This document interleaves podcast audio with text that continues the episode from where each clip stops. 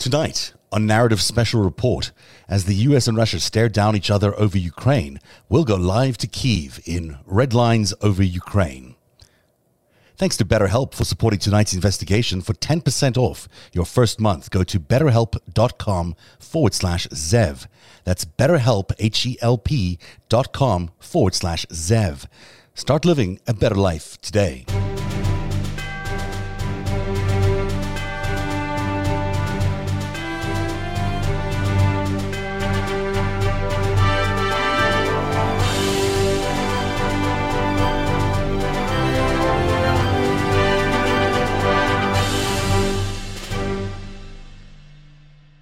And hello, everybody. Welcome to a very special edition of Narrative Live.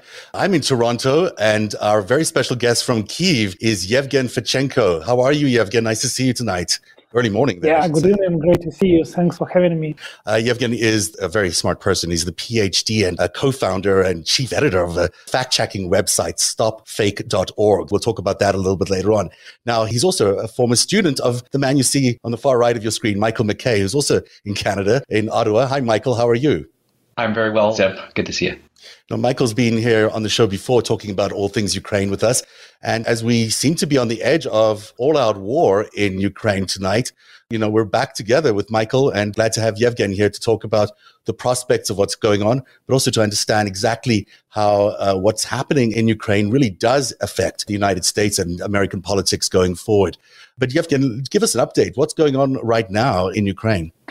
Uh, yeah, so we are now at the moment when uh, we talk about escalation of the war, but actually the main point is that Ukraine is living with this war during the last eight years, since two thousand fourteen, when Russia attacked Ukraine first and occupied first Crimea, and then part of Donbas, and now we have seven percent of Ukraine's territory been occupied by Russia. So for us, it's not a new reality. We continue living in that. But now we also feel surrounded by Russian forces from all the sides, and that's bringing kind of a new reality. But on another hand, I look at my fellow Ukrainians and I see how reserved they are, how prepared now they are, and of course there is a huge difference between now and two thousand fourteen, when Ukraine was absolutely unprepared, absolutely kind of naive, uh, unprepared both politically and militarily. So now we are in an absolutely different position, and if we have the kind of new heat, new impact coming from uh, Russian forces, we are much more prepared for that. It is really important to underline the key point you're making there is that this has been going on for eight years. Uh, this is not new for Ukraine. Russia has been at war in Ukraine, slowly taking away territory on the eastern side for eight years now. So this is an escalation, certainly, but it's not, as you point out, new for you guys at all. However, it is different because, you know, on your borders now, there are one hundred twenty thousand different, you know, Russian troops, apparently, and, and you're surrounded in some ways because you've got Belarus now joining up with Russia. That's certainly changed the dynamics over there. It's a lot more complicated in terms of the intensity of the conflict that could arise if all-out war does break out. Yeah, exactly. It's a very different situation on the ground now from military point of view. But uh, again, if we would look uh, at kind of wider political picture, we would see that uh, this time it's not only about Ukraine. So now Russia basically is at the war with uh, Europe and with the democratic world. And what they want to do not only to basically deny Ukraine's right to exist, which is the bottom line of these movements against Ukraine per se, but also Russia wants to change uh, Europe and the world ge- from geopolitical point of view. They want to return to Yalta agreements basically and to new division in Europe, which did not happen since the end of World War Two and then since the fall of the Berlin Wall. So now we see that ground events happening, and uh, Ukraine just happened to be in the middle of those events. So to summarize, there are kind of two layers to that, uh, the Ukrainian situation per se, and uh, the stake is the Ukrainian survival of independent state. So it's existential threat, and you're absolutely right, we are surrounded basically by Russia. But also uh, Russia is blackmailing the world with prospect of occupying Ukraine, and they want uh, demands to be seriously taken. And uh, I'm very happy to see that it's a non-starter for the world to accept that and to negotiate, because it's basically a terrorist approach in international relations. You take hostages, and this hostage is Ukraine, and then you set up some uh, demands, and then you demand the ransom from the world. So that's how Russia now positions itself vis-a-vis the rest of the world. That's so critical, this idea that, you know, that's why I named tonight's show Red Lines Over Ukraine, because Ukraine is, in fact, a big significant factor here, of course. They're the ones that might be the victims of war here. But the reality of it is what's really going on is a geopolitical dance between the West and Russia about whether democracy is going to maintain its dominance in the world, about whether Russia's, you know, sort of more autocratic approach is going to get a toehold in the West in a real significant way. Michael, I've got a little bit of a background to get to in a second here, but as you see the situation, you've been monitoring things in Ukraine for a very long time.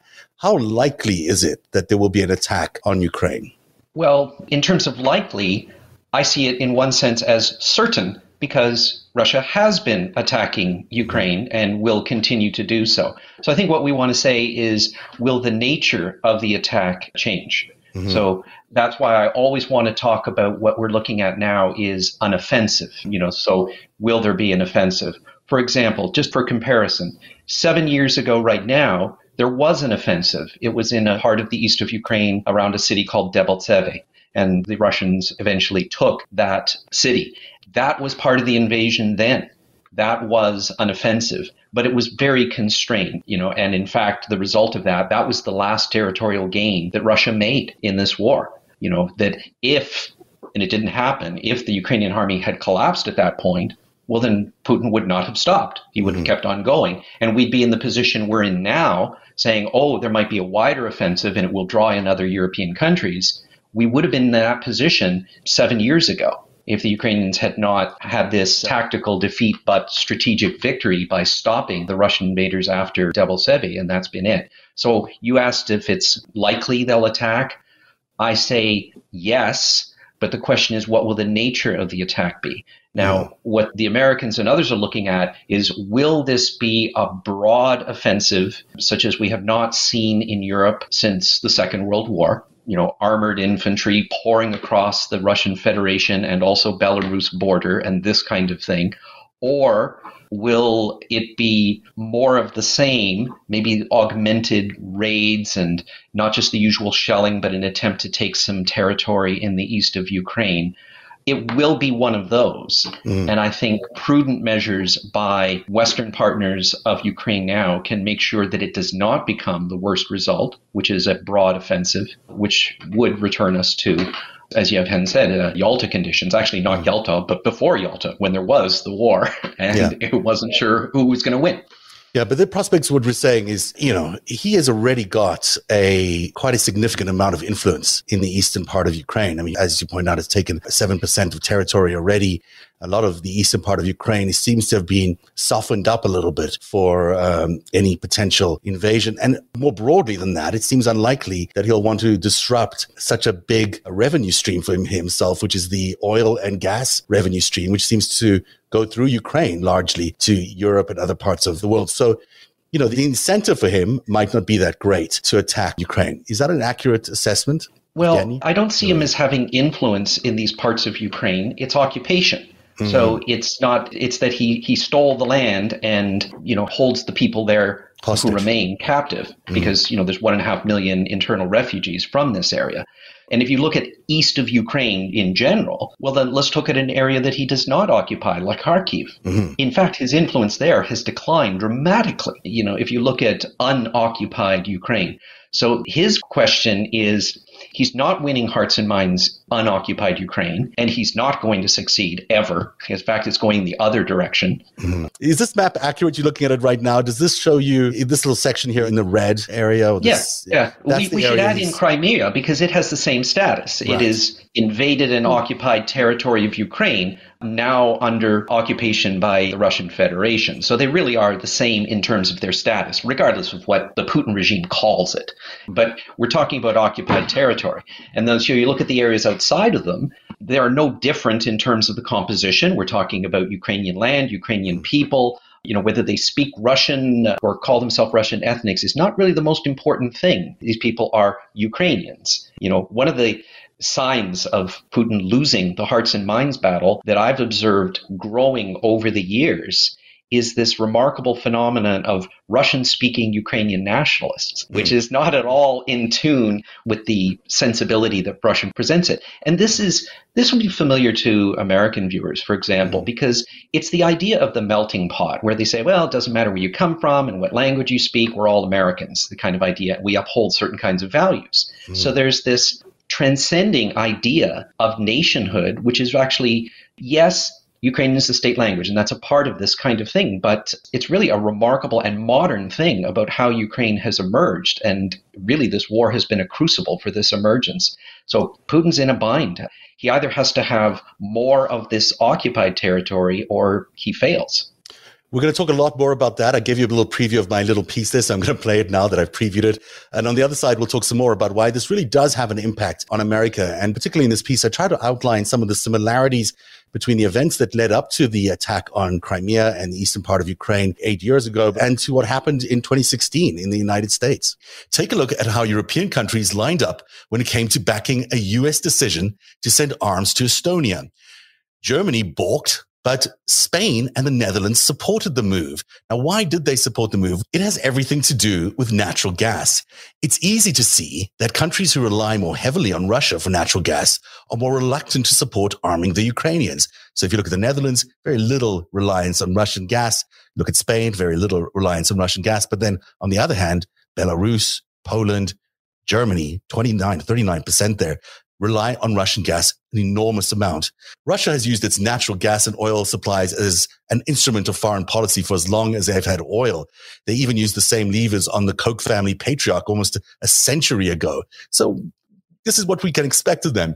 Oil and gas is, in fact, an extension of Kremlin policy. Now, oil and gas is not the only way Russia exerts soft power. They have another export. We might call it transnational organized crime. They might think of it as the oligarchy, Russian oligarchs like Oleg Deripaska and Konstantin Malofiev. Deripaska, in particular, was responsible for hiring this man, Paul Manafort, to engineer the election of one Viktor Yanukovych. Yanukovych was a disgraced local politician in uh, Ukraine when his career was resurrected by Manafort and his deputy, Russian operative named Konstantin Kilimnik. You see him there on the left of that picture with a blue shirt and red tie. Yanukovych landed up becoming the Ukrainian president. He and his cronies then emptied out the state treasury and he escaped to Russia, where he remains today, after he was literally tossed out of power by the Maidan revolution. Russia also uses cyber warfare, the same kind of warfare that they use in the United States, to sow confusion and division among Russian-speaking uh, Ukrainians in the east and the western-leaning part of Ukraine, which is more favorable to NATO. And that is how we got to Russia's attack in the eastern parts of Ukraine and Crimea eight years ago. Now, if you're following along, the American narrative is not that dissimilar. In fact, if you look at Manafort, if you look at uh, Kilimnik, if you look at all the other participants, it appears to me that we're following a pretty similar narrative.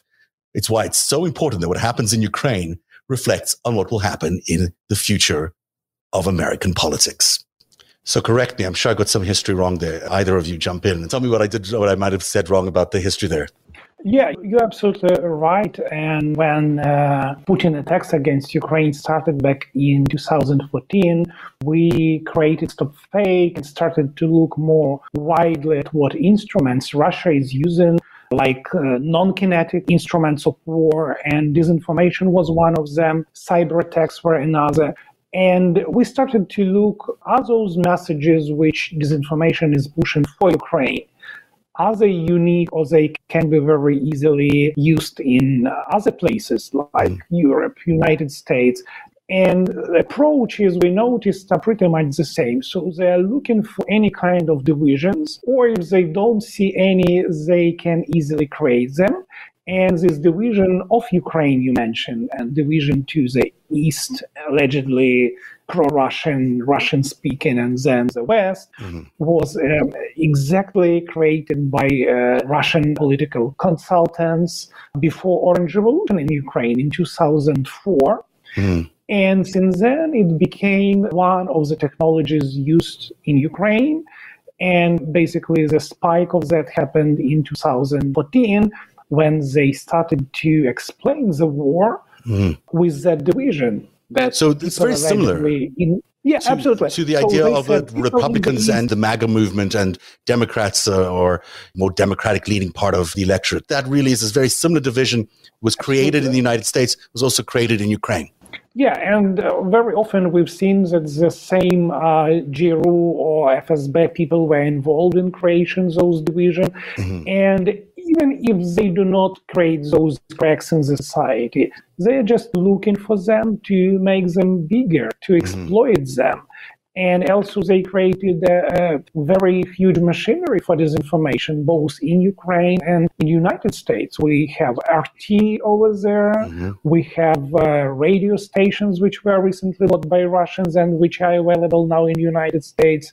We have a lot of uh, social media influence, which amplifies all those uh, ideological uh, differences uh, between people. And uh, it helps a lot to what they want to achieve. So they really want to see uh, division in the societies, and they want to play that line both in the United States, in Ukraine. They want to divide European countries. They want to divide Europe and the United States. And it works very well because we've seen uh, not that many attempts to stop that. Mm. And with uh, Russia, I'm always quoting Lenin, who said that, you know, when you're dealing with Bolsheviks, they're usually using their bayonet, you know, to get through something. And if they get to something kind of uh, hard, they stop. But if they get to that mesh, you know, they continue moving until they achieve their goal. So it's absolutely Leninist approach to dealing with the West, you know, mm. and so it's they are probing uh, the grounds. It's a trial and error approach, you know, but if they do not see defense against what they're doing, they're just kind of uh, going up and up to the next level. And that's exactly what we see now with Putin. So as you rightly said, he's probing NATO, he's probing United States, how far he can be allowed to go with that. Mm. Michael, I think of Yanukovych a lot like I think of Trump, and it's not just because of Manafort and Kilimnik and Gates who were there to prop up uh, Yanukovych, but they're also there for Trump. Is that analogy, is that accurate? Um, yes, it is. But I think what the important thing is, how do the Russians approach both of these men? What are they to them? And they both have exploited them as assets or as agents of influence. Mm-hmm. So it's not, oh, they're agents and they're paid or they're, you know, under the S V U or something like that. No, that's not the point. The point is that they are manipulable because, well, they're both grifters is what they are, and they're easily manipulable. And to the Putin regime, they are agents of influence. And as such, it actually doesn't matter if they are effective. For example, if they're really good at helping Russia, the important thing is that they be chaotic and that they harm their own side with whatever influence that they've got. So, for example, as long as Yanukovych wasn't anti-Russia, and, you know, he withdrew Ukraine's application for membership to NATO, he foolishly signed an extensive lease to Sevastopol, and that was fine. As long as it was eroding Ukraine, that was fine. And then when his level of theft was so outrageous, and ultimately he rejected the association agreement with the E U, and this also outraged uh, Ukrainians, and then his position became untenable, well, then he just wasn't worth supporting by Putin anymore, and he pulled him. So he was effective up to a point, and then he was just an agent of chaos, you know, the Maidan massacre and this kind of thing. And then his last act was this appeal to uh, Russia to uh, invade Ukraine with a letter, and he was convicted in absentia of treason for that. And I think Trump is the same way to the Putin regime. You know, you say, well, he wasn't very effective. Uh, he didn't get sanctions lifted. Yeah, but he also wasn't effective for the U S as an ally of Ukraine, for example, or realizing its interests there, or advancing the democratic agenda for democracy in the world. Uh, he, he was destructive of that. He was destructive of certainly political unity in the United States, exacerbating the, uh, you know, the divide in political culture in the United States, mm-hmm. you know, the breakdown of consensus that had mm-hmm. been a strength of American political culture for so long, I think people realize have been broken down. And, you know, he contributed to that. So you say, well, he wasn't so good for Russia. Yeah, but he was destructive for the United States, which is all the same to Putin. Stand by for more of my conversation with Yevhen and Michael about the conflict in Ukraine. Quick, name one thing that you would change right now that interferes with your happiness. Now, what if I told you there's a way to achieve that? BetterHelp is the world's largest therapy platform, making professional therapy accessible, affordable, and convenient. When you join BetterHelp, you'll be assigned your own licensed professional therapist in under forty-eight hours. Your sessions with your trusted therapist take place in a safe and private online environment. And you don't need to drive anywhere or sit in an uncomfortable waiting room. And no one but you and your therapist, that's it, needs to know about what you're doing. BetterHelp is committed to facilitating great therapeutic matches. So if you don't like your counselor, no problem. It's free and easy to switch. BetterHelp is more affordable than traditional offline counseling, and financial aid is also available. Anything you share is confidential. BetterHelp is convenient, professional, and affordable. Start living a happier life today. Get ten percent off your first month at betterhelp.com forward slash Zev. Join over one million people who have taken charge of their mental health. That's BetterHelp, B E T T E R, help, H E L P dot com forward slash Zev for ten percent off your first month. Thank you, BetterHelp. Yevhen, what do you think of that uh, analogy? Do you think that Yanukovych and, and Trump have similarities? I'm actually happy you mentioned uh, Yanukovych, because he epitomizes uh, corruption of post-Soviet elites. And mm. uh, that was a foundation for spreading Russian influence in a post-Soviet space, because it's like a common denominator.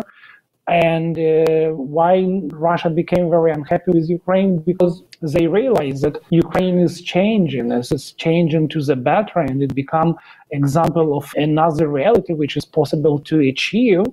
And of course, having Ukraine besides non-corrupted democratic would be sending very wrong signals to Putin's constituency back in Russia.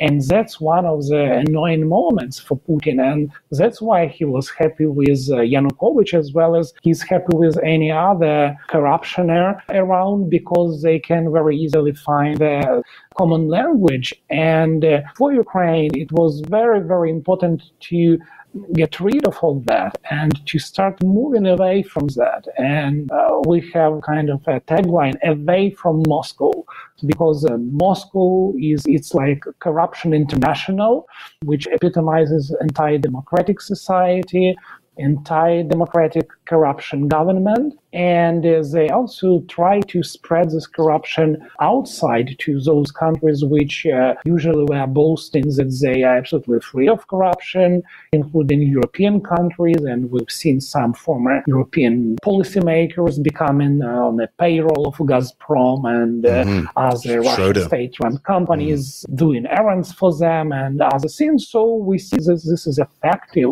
And that's why we now also see some voices coming from the West saying, well, probably Putin is right and Ukraine is doing everything wrong. And sometimes, yes, those people just believe in that, but sometimes those people are just very well paid to promote that type of narratives around. one hundred percent. Uh, you know, you mentioned the corruption, and it seems incredibly corrosive. You know, um, this, this one man, uh, Igor Kolomoisky, I, I'm not sure if I'm saying his name correctly, is an example of how so much of this corruption is spread from Ukraine to the United States. And it's not just because he's connected to people like Rudy Giuliani and these other two characters, uh, Fruman and There were, you know, we, we were well familiar with that story because it was led up to the impeachment trial of Donald Trump. But he's also apparently a quite a supporter of Zelensky, of the president there now, and that he is in fact a big financial backer of Zelensky. Now, Kolomoisky is not allowed in the United States anymore because of the criminal enterprises he ran in the United States. especially in Ohio. And there's been several reports and several investigations that have been launched because he's corrupted entire cities, corrupted entire states. He's the biggest landlord in Cleveland, Ohio, I think. And because of that, uh, you know, it created a huge financial crisis in the real estate market there. There's also the fact that he was the owner of Privat Bank, which is a Ukrainian bank, and he built, some say, the Ukrainians of five point five billion dollars. Some of that money may have actually landed up being invested in the United States. But it shows you the level of corruption that emerges when Kremlin rule arrives, you know, and it certainly was the case with Kolomoisky and all the way into the spread of that into the United States when Donald Trump was the president here. That speaks a lot to the corruption you were talking about. I, I don't know if you have any specific comments about Kolomoisky or anything like that, but how influential is he in your world? Well, when Zelensky was elected a president, Ukrainian society uh, gave him a huge credit of confidence. And one of the biggest expectations was that he would distance himself from uh, oligarchs. And he picked up this expectation and was trying to deliver it and saying that, yeah, I really want to not to be involved with oligarchy and... Uh, Even uh, what we saw can be called uh, war against oligarchs, but uh, again, we can argue a lot how effective it was. Either it was just a rhetorical approach to that, or is he really doing that and distancing himself from people like Kolomoisky or any other? But speaking on behalf of Ukrainian society, I can say that we really don't want to see Ukraine being associated with oligarchs and corruption, because uh, that's really created a problem for Ukraine for many, many years. And again, it was exploited by uh, people in Kremlin. They've been saying that Ukraine is not a real country, it's a failed state because uh, it's run by oligarchs and uh, actually supported by them in many cases. But they used it against Ukraine all the time, denying the agency to Ukraine and to Ukrainian people. And now when we follow Russian disinformation, they immediately try to portray it as uh, one of the biggest downsides of Ukraine, sell it around like Ukraine is a hotbed of corruption. Mm-hmm. But in it's, fact, they're the ones fact, inspiring it. They're the ones supporting the corruption. Exactly. The Kremlin is the ones exactly. who are in fact making it easy. I mean, we've seen it with the Pavel Fuchs. We've seen it with so many people who are of, you know, they're Russian in terms of the fact that they were born in the Soviet Union when the Ukrainians were still under Soviet rule. But they, you know, spent a lot of time in, in Pavel Fuchs's case in Russia. Russia, and he appears to be an agent of Russian intelligence, or at least influence, who knows. But, you know, he seems to take orders from the Kremlin in terms of the things that he does. And, you know, and that, again, continues to underline the amount of um, corruption that seems to emerge from Ukraine, but doesn't necessarily. And all of that stuff seems to somehow connect to Rudy Giuliani. Because wherever you look in the world of Ukraine, Rudy Giuliani seems to show up somehow, you know, whether it's the Parnas-Fruman combination or whatever. There's just a lot of Rudy when it comes to Ukraine. Do either of you have any comments about Rudy and about why he's so prominent in Ukrainian affairs? Well, I'd say he's actually not prominent in Ukrainian affairs. He's prominent in Russian corruption. Mm-hmm. Because, you know, when people say, oh, Rudy Giuliani went to Ukraine and met with Ukrainian oligarchs, what he's doing is acting as a cutout. He's a go-between, and mm-hmm. as are these people he's meeting. So you look at their minor figures, and I'm thinking about people like, oh, Artemenko, who's mm-hmm. just a minor uh, pro-Russian uh, a deputy, or he was.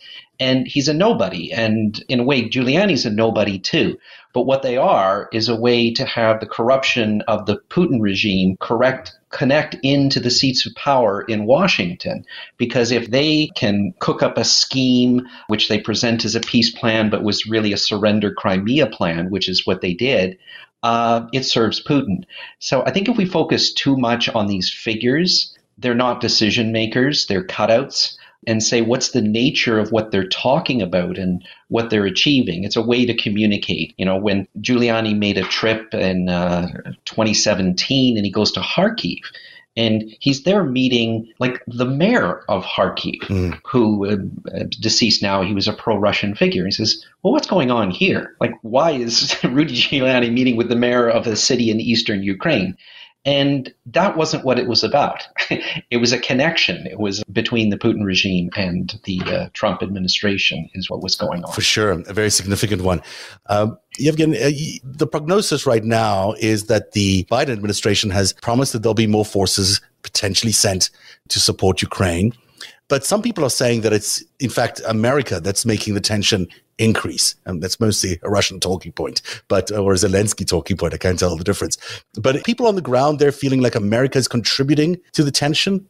Uh, no, just the opposite. At the very beginning, I was saying that compared to two thousand fourteen, mm-hmm. now we feel a lot of international support, and uh, support coming from the United States is actually one of those strong signals which we believe might deter Putin and Russia from further uh, aggression and further incursion, because, uh, for example, today Ukraine received a plane load of uh, arms.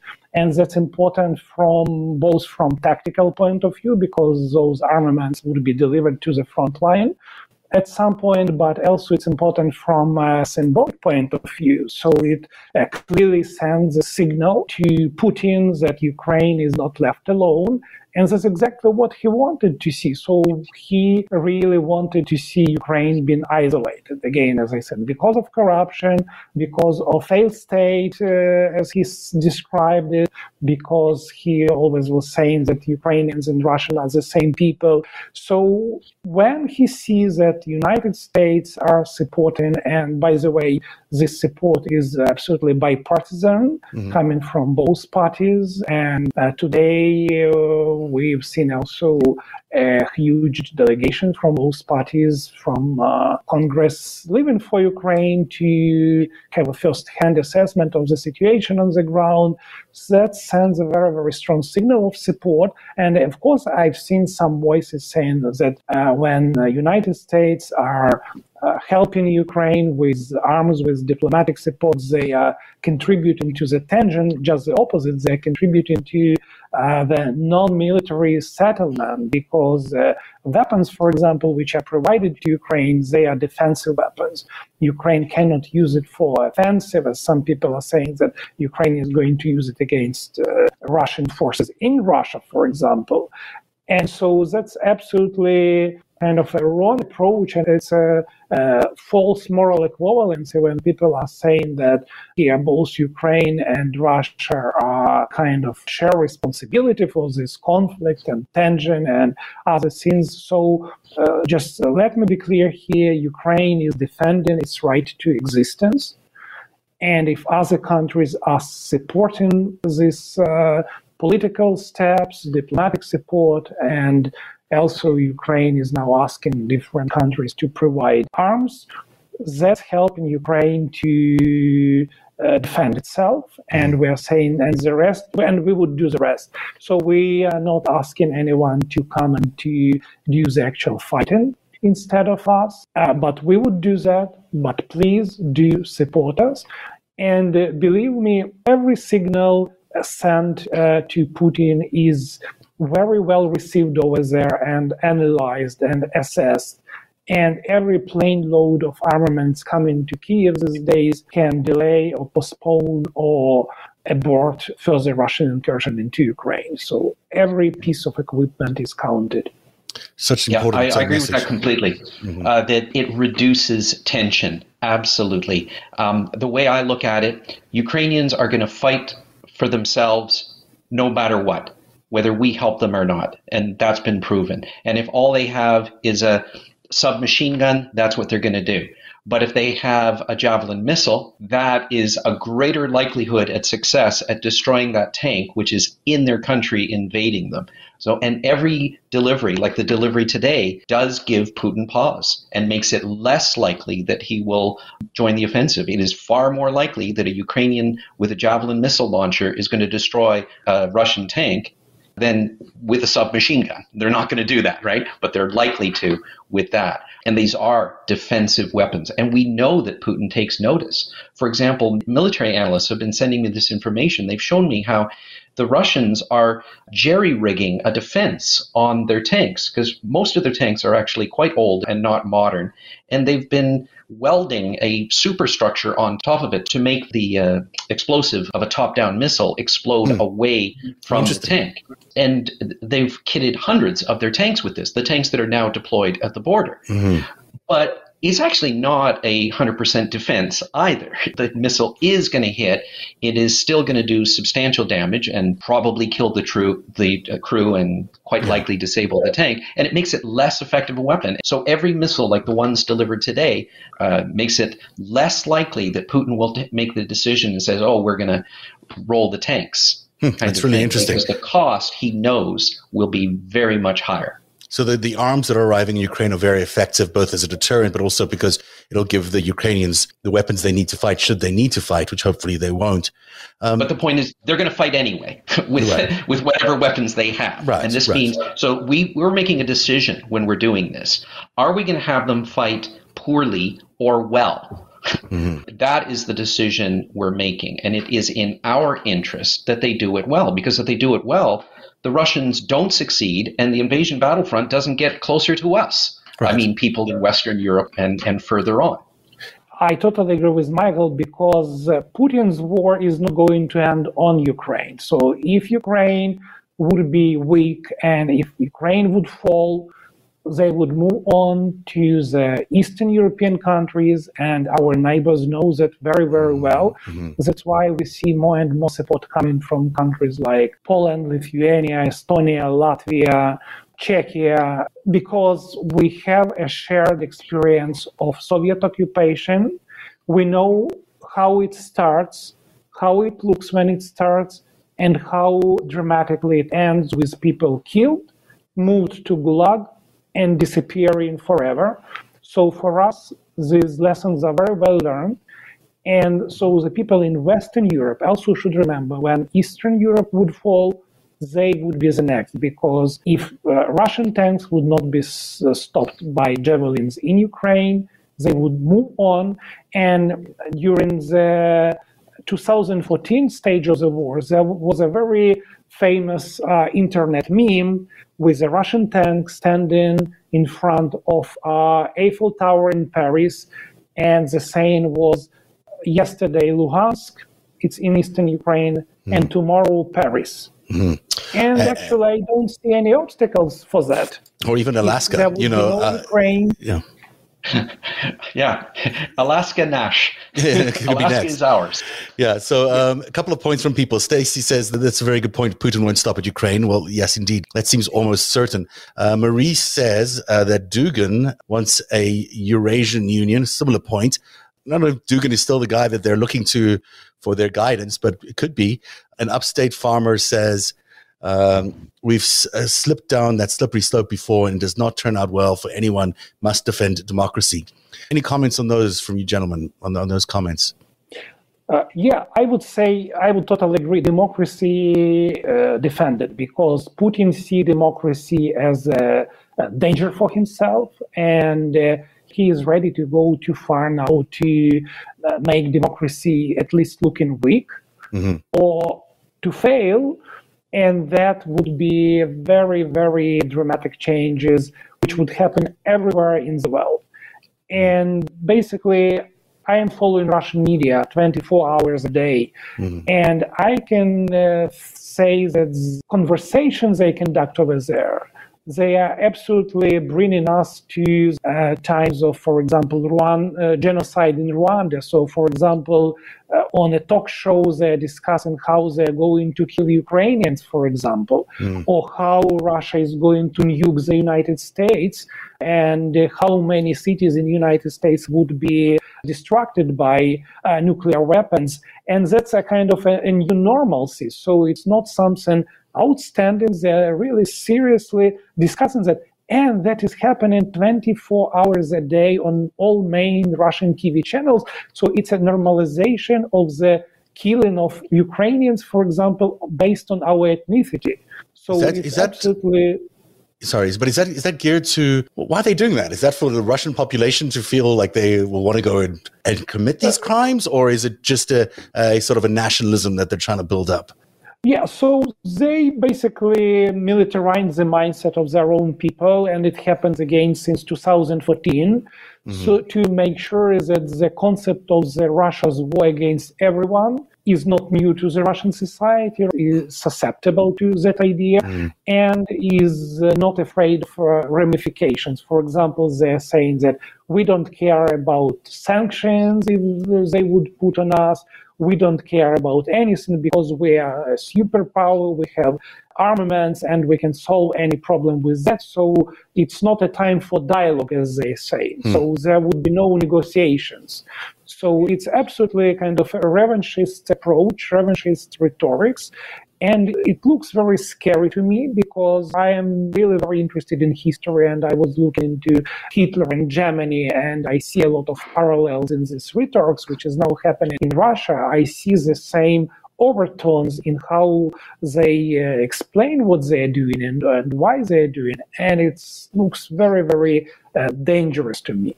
Absolutely. I, and I like, Yevhen, how you made that comparison to the Rwanda gem- genocide, because someone from outside would look at that and say, how could radio have such influence? But it did in Rwanda. That mm. was how people got the information. It was totally dominated by one side with this language of hate, and it led to this horrific genocide. Now, in Russia, you might say, oh, it's a modern country, and people have the internet and so on. But as you know, it's television. And it's television that people watch and pay attention to, and it's lying to them and stoking up this hatred and fear just nonstop. And it does have the historical parallels. It is projecting Ukrainians not just as an enemy, but as subhuman, as a, an ethnic class that needs to be exterminated. And it is does lead to the worst possible result. Uh, that's interesting. You raised some uh, interesting points there. As Upstate Farmer says, radio has immense influence in the United States as well, pointing to Sinclair and uh, I don't know, F E H. Uh, yes, yes, yeah, yeah. So and we also, shouldn't underestimate that. Yeah. yeah, and in World War Two, it had an influence here in Arizona with the Council for National Policy inspired evangelical radio in the rural areas too. Radio is still very powerful. It certainly seems like that's an interesting theme that you've placed down there. I, one of the you know the overarching themes that keeps coming up in the chat here is how nervous and scary it is that the same elements that infected um, Ukraine from Russia have also infected American politics and American society. From your perspective, Yevhen, how do you um, suggest that Americans combat this, you know, very uh, toxic, cancerous kind of influence that uh, has arrived from Russia in America?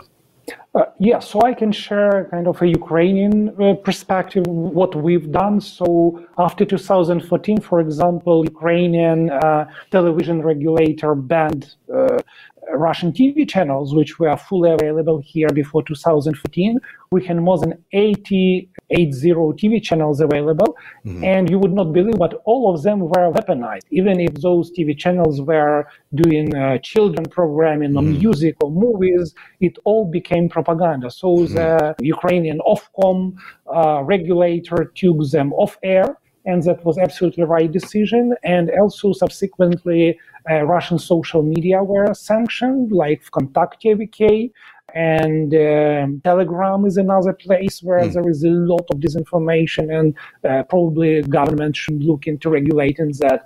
And also the access to some uh, Russian propagandist websites were limited. And that's important because uh, we cannot just rely that the audiences are smart and they would decide by themselves what is great and what is malign and what is disinformation. So definitely there should be regulation. Another important issue is uh, deplatforming. So we really do not need to provide platform to uh, disinformation voices.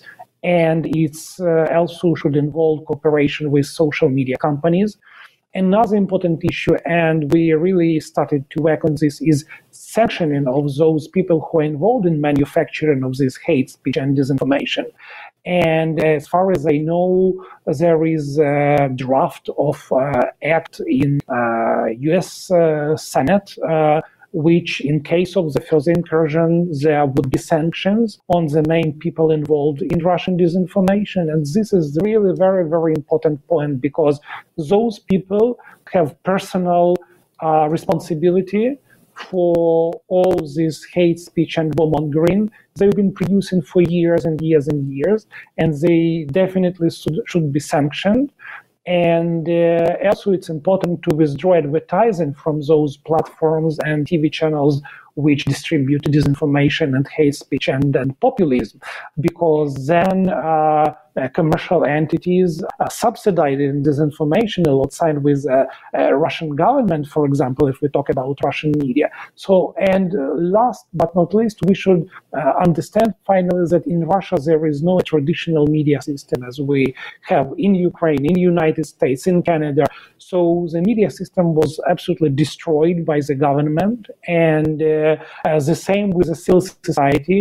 So basically there is no any checks and balancing within Russian society. There is no political parties, movements, uh, N G Os, uh, media. So basically the government now has a dominating role over society, and what is happening is a brainwashing of the society mm-hmm. in the most uh, brutal way, and uh, preparing the society for, for the Great War, as they call it. And uh, if we would not take any kind of actions against this, uh, we would not be able to stop this, because if we would only look at the kinetic part of the war, that's only a part of the reality. As I mentioned, there is other parts to this, like a cyber war, and Ukraine was attacked just uh, last week uh, on the cyber domains. Uh, Uh, there is disinformation, there are people of influence uh, Russia is using. Uh, we also discussed that. So kind of there are multiple layers uh, how you can tackle all those problems, but the time is running out. So yeah. we really you know, it's, inter- it's interesting. I just want to, if I could just jump in there for one second, because the American situation is a little different, because it's not just foreign media coming from Russia. It's not just R T.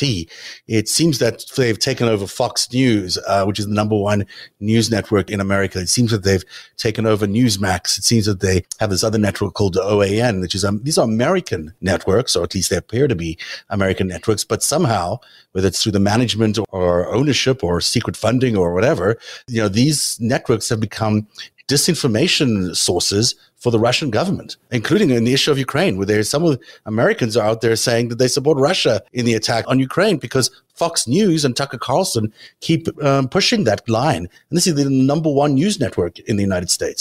What do you think we should do with that? Um, to put it in the American context, you see, Yevhen mentioned uh, sanctioning Uh, these mm-hmm. individuals. And a, a difficulty with the United States is, well, the United States has the First Amendment and freedom of speech is protected. And as long as these organizations can say, oh, we're journalists and uh, our organizations are exercise of free speech, it's going to be a problem. But sanctions is the right approach. So let's take an example. Um, the head of uh, R T, the, uh, what's her name? Uh, Sego, Simonyan. Uh, S- Margarita Simonyan, yes. yes. That person is a threat to U S national security. Yeah, he is a threat mm-hmm. and should be sanctioned for the grave risk she poses to international peace and security, which is mm-hmm. the criteria of imposing sanctions. Mm-hmm. Well, she heads this organization, which is an influence organization, which poses a threat to U S national security. And so this is the way you can do it. It's not a question of free speech and journalism. She's not a journalist. R T is not a uh, news outlet kind of thing. And but Tucker Carlson is an American. Like, you're going to sanction Tucker Carlson? You can't. Okay. So how do we stop his Russian influence operation? Mm-hmm. Why is he doing? Who is he connected to? What is the influence that leads him to platform Russian pro- propaganda? Uh, mm. on his channel. So who are those people? What are those entities? What makes him the agent of influence for aggressor Russia that he is? And so you go after those people, and it's it's like wrapping up organized crime, mm-hmm. right? You can't go after the big boss originally or the most influential, yes. but you find the bag man and you find the hitman and you turn them and you roll up the operation. And that's the way to approach it, like the that's way we absolutely. deal with organized crime. Absolutely. You've got anything else you want to add there? Yeah, I totally agree uh, with Michael. They are not a real media organization, so probably we really need to rethink the whole concept of media. Who is media today, you know? Mm-hmm. And who are the real journalists, and who are those who are masquerading as journalists to use the First Amendment as an excuse to promote their disinformation, hate speech, and other things. So it's kind of a freedom of speech versus freedom of reach, which is also kind of a concept which is now getting more and more traction around within media community. So who can get a reach? Yes, you can have your right to express your views, but mm. what platforms can be used for That's that? Interesting. I haven't heard that concept this before, freedom be of reach. I like that. Revived, yeah. Interesting. Uh, also, another thing that is, they are not really journalists. So that's what I was arguing since two thousand fourteen. And we should never, you know, sit on the same panel with them, you know, in discussing the virtues of freedom of speech and journalism, because they are basically killing journalism by uh, masquerading as journalism, because mm. that kills the trust to you as a journalist, to me as a journalist, you know, and people trust them less and less because they're saying, oh, there is no truth, you know, it's all relative, you know, there is this truth and then there is alternative truth and other things. So we definitely should limit this concept to that there is only one truth, you know. Mm-hmm. Yeah, probably there is no complete objectivity, but the truth is absolutely well defined, and we should know exactly who is telling the truth, you know, and who is just pretending and saying, yes, we're also media, but they're not. Right. Uh, this is a good question. Julia says, and, and we'll wrap up with this one, but why does Putin want to invade Ukraine now? Why didn't he do it when Trump was in office? It just doesn't make, it just doesn't seem like a very opportune time. That's a very good point. This isn't that the ideal time. You know, two years ago would have been ideal. Why didn't he do it then? Well, because uh, who's in office in the White House isn't the deciding factor for Putin. Mm. He actually is very uh, local in his perspective, and what happens in Ukraine is more important, mm. actually. So if we look at, you know, he did invade eight years ago, and it went well, but only up to a point. And then the uh, kind of more static war that he's been fighting ever since has not turn things in his favor. So it's more because of what's happening in Ukraine or not happening in Ukraine from Putin's mm. point of view that is the deciding factor. And he would have liked maybe if conditions were different, you know, uh, more favorable, like when in Trump's office, but it really isn't the most important thing to him. Mm-hmm. Uh, Yevhen? Yeah, exactly. And I guess he was uh, waiting and looking if Zelensky would really be more pro-Russian leader of Ukraine compared to Poroshenko.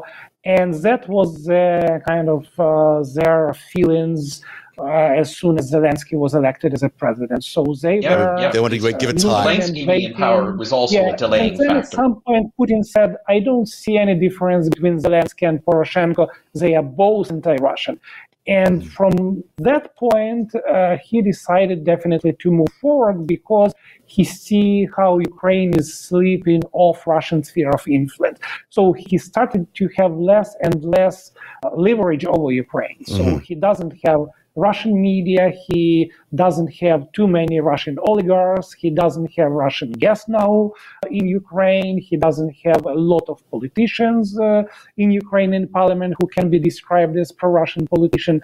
And Ukraine started to be more self-aware as an independent state, building its own institutions, civil society, army, uh, diplomacy, and other things. And at some points, uh, Russian politicians were saying, we are losing Ukraine. If we would not do something in a year, two, three from now, Ukraine is just gone because it, it becomes a very different, very separate country. Mm-hmm.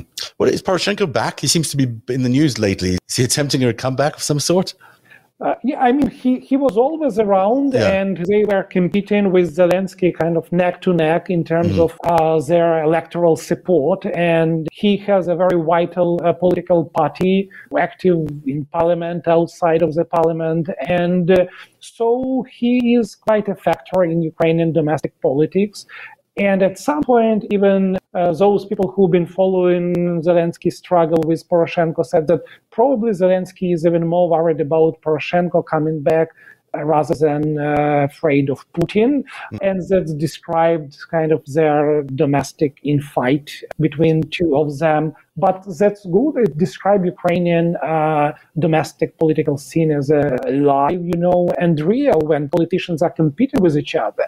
And that's good. What you would not see in Russia, for yeah, example. Absolutely. It's, that means democracy is working there. You know, Yevhen, uh, everyone here I know is thinking, even though we focus so much on American politics as it relates to Ukraine, uh, we're all with you in this fight. And there's enormous solidarity, I think, from everybody who is watching this show, and uh, our hearts are with you and our minds are with you, and we wish you all the best. You know, we don't think conflict is coming in great amounts in the near future. We hope not, but uh, certainly our, our best wishes to you and to every Ukrainian who is at least, uh, you know, in this moment still having um, fear in their hearts as they approach a potential uh, attack from Russia.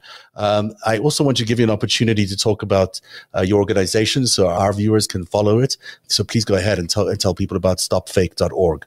Uh, yes. Yeah, so as I said, back in two thousand fourteen, we created stop fake dot org. It's a fact-checking organization which is uh, following Russian disinformation mainly, but we also are very active with COVID nineteen. We work also with uh, Facebook as a third-party verification partner. And uh, since two thousand fourteen, we made a couple of most important things. So we defined who are the main players within Russian disinformation. We mapped their main narratives which they promote, and we also uh, debunked all those things. And you can find that all on our website, which is also available in English. So uh, that provided opportunity to compare Ukraine experience to experience of other countries, including countries of uh, Eastern and Central Europe, which is very similar, as I said. And that's why I really advise you to follow us also on, uh, on Twitter for the latest updates on disinformation, Ukraine, uh, and uh, thank you so much for this opportunity to talk about this. Thank you so much. And your your Twitter account is Yevhen Fedchenko, as it's written on the screen now without the space, and uh, stop fake dot org. Is that the name of the? Uh... Uh, Stop Faking News. It's Stop Faking News. In in news, okay. Uh, Stop Fake News. Is that right, or in news? Stop Faking News. So it's okay. Our appeal to the audience. Stop okay. Faking News. okay. Okay. Well, I'll make sure I post it alongside this uh, the rest of the show. Thank you so much, Yevhen, for being on the show tonight. And Michael McKay, tell everyone how they can reach you. You have a, a Twitter account handle that's always uh, difficult for me to remember. So even though it's only five um, letters. Yeah, it's just uh, letters. Uh, it's uh, at uh, M H M C K. And Michael and has I'm, a terrific feed. Everyone should follow both of your feeds. Michael's feed in particular has a, a really good uh, chronicle of what's going on in Ukraine. It has been for uh, persistent for the last few years, and it's been very helpful to me and to the other people in our audience to follow what's going on in Ukraine. And with that, uh, let's uh, say goodnight or early morning to you, Yevhen. Thank you so much for staying up so late. We really appreciate that, and hopefully yeah, we'll have you back on the show. Thank you very much. So goodnight to you, Yevhen, and goodnight, uh, Michael. And uh, we'll see everyone back here tomorrow night on Narrative Live. Have a great night, everybody. Narrative is made possible by viewers like you. Join today and support truly independent journalism at patreon.com forward slash narrative. That's patreon.com forward slash narrative.